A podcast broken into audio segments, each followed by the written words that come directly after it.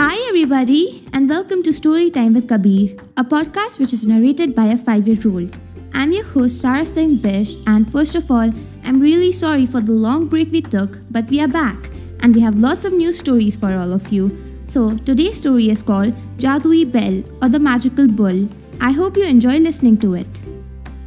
जादुई बैल एक बार एक किसान था जो अपनी क्रॉप को ले जाता था और बेचकर पैसे कमाता था। उसके पास कोई बैलगाड़ी नहीं थी, जिससे वो अपनी फ़सल काट कर दुकान में बेचने जाए। इसलिए उसने एक दिन सोचा कि चलो एक बैलगाड़ी खरीद कर लाता हूँ। तो बैलगाड़ी लेने चलता गया चलता गया। वो बहुत थक गया था। तभी उसे बीच में एक खाली पड़ी बैलगाड़ी मिली। उसके आसपास कोई नहीं था, कोई भी नहीं। पूरा रास्ता खाली और सन्नाटे से भरा हुआ था। इसलिए किसान ने कुछ देर वहाँ पर खड़े होकर सबको आवाज़ दी, अरे, कोई है वहाँ पर? तब भी कोई नहीं आया। तो उसने सोचा, अगर इसका कोई मालिक नहीं है तो मैं इसका मालिक ले जाता हूँ। पर वो कोई ऐसी वैसी बैलगाड़ी नहीं थी। वो बहुत ही अद्भुत बैलगाड़ी थी। वो जब भी सोता था, रात को बैल को खाना देके वो सुबह नहीं होती थी। और जब वो जाता था ना खेत पे तो खेत पर इतनी सुंदर फ़सल आई हुई होती थी और बैल गाड़ी भी वही रहती थी।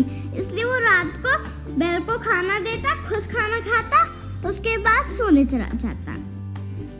ऐसे कुछ दिनों तक चलता ही रहा, चलता ऐसे करते करते किसान इतना अमीर हो गया कि क्या बताऊँ? तो सोचने लग गया कि अब मेरे झोपड़ी की जगह महल होना चाहिए। तो थोड़ा सा आलसी हो गया था। एक दिन पता है क्या होता है? वो घर आता है और बैल को खाना देना तक भूल जाता है। और वो अपने महल में सोने चला जाता है। और जब वो सुबह बाहर आता है तो महल की जगह झोपड़ी होती है। और अच्छी फ़सल भी नहीं आई होती है और बैलगाड़ी भी नहीं उधर होती है खेत पर किसान ये देखकर परेशान हो जाता है थोड़ा सा और फिर बैल बोलता है मैंने तुम्हारे लिए इतना सारा काम करा पर तुम मुझे खाना देना भूल गए और बैल भी वहाँ से चला गया So that was all for today. If you like this podcast, make sure to rate, review, and follow us. If you're listening on YouTube, please like, share, and subscribe. Thank you for listening. Bye.